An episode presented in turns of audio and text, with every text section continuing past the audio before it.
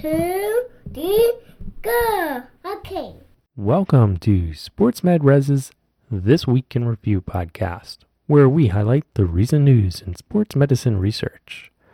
Over the past week, we've had two posts on sportsmedres.org. That's res.org. In the first post, we summarized a study where the authors found that people with chronic ankle instability have impaired dynamic balance and increased gluteus maximus activation compared with healthy individuals, despite similar movement patterns. Ultrasound imaging may help detect altered muscle activation during functional tasks.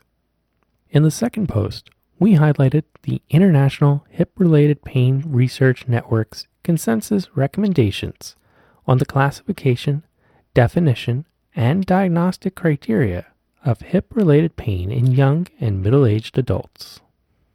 Now, if we take a closer look at that first post, we find that the authors conducted a cross sectional study to compare gluteus maximus and medius activation based on ultrasound imaging during dynamic Y balance tests between people with and without chronic ankle instability.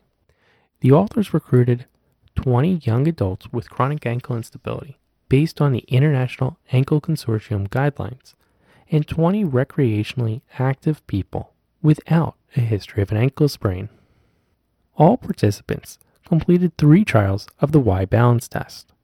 Participants wore an ultrasound belt to hold the transducer at a fixed location throughout testing. The authors collected unilateral ultrasound images of the gluteus muscles during quiet stance and at the point of maximum reach during the Y balance test. Based on this data, they could then estimate muscle activation by dividing the muscle thickness during the task by the thickness during quiet stance. The authors also performed motion analysis to assess hip, knee, and ankle sagittal plane kinematics.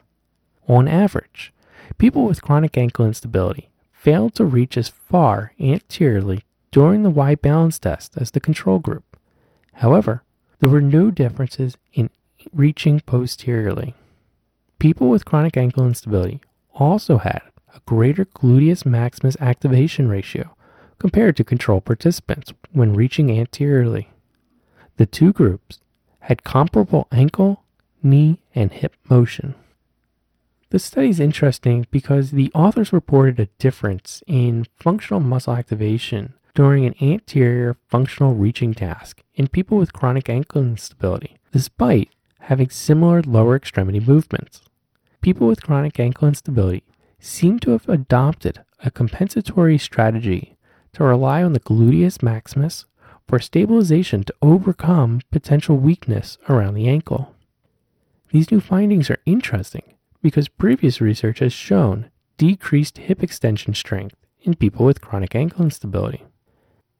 It would have been helpful to see what the muscle activity was like within the surrounding muscles, such as the hamstrings, as well as more distal muscular stabilizers, such as the peroneal or tibial, tibialis anterior muscles. Regardless, the authors recommend that asking patients with chronic ankle instability to perform single limb balance or squatting tasks may help them adopt a more favorable hip strategy during functional tasks. Another novel aspect of this study was the use of ultrasound imaging to observe muscle activation, which could offer a method for immediate biofeedback. It would be interesting to see if cueing or other exercises might provide a quick feedback strategy for a patient to make adjustments and what long term effects may occur from this feedback. In the meantime, this study offers clinicians with musculoskeletal ultrasound units a new strategy to identify potential muscle activation impairments.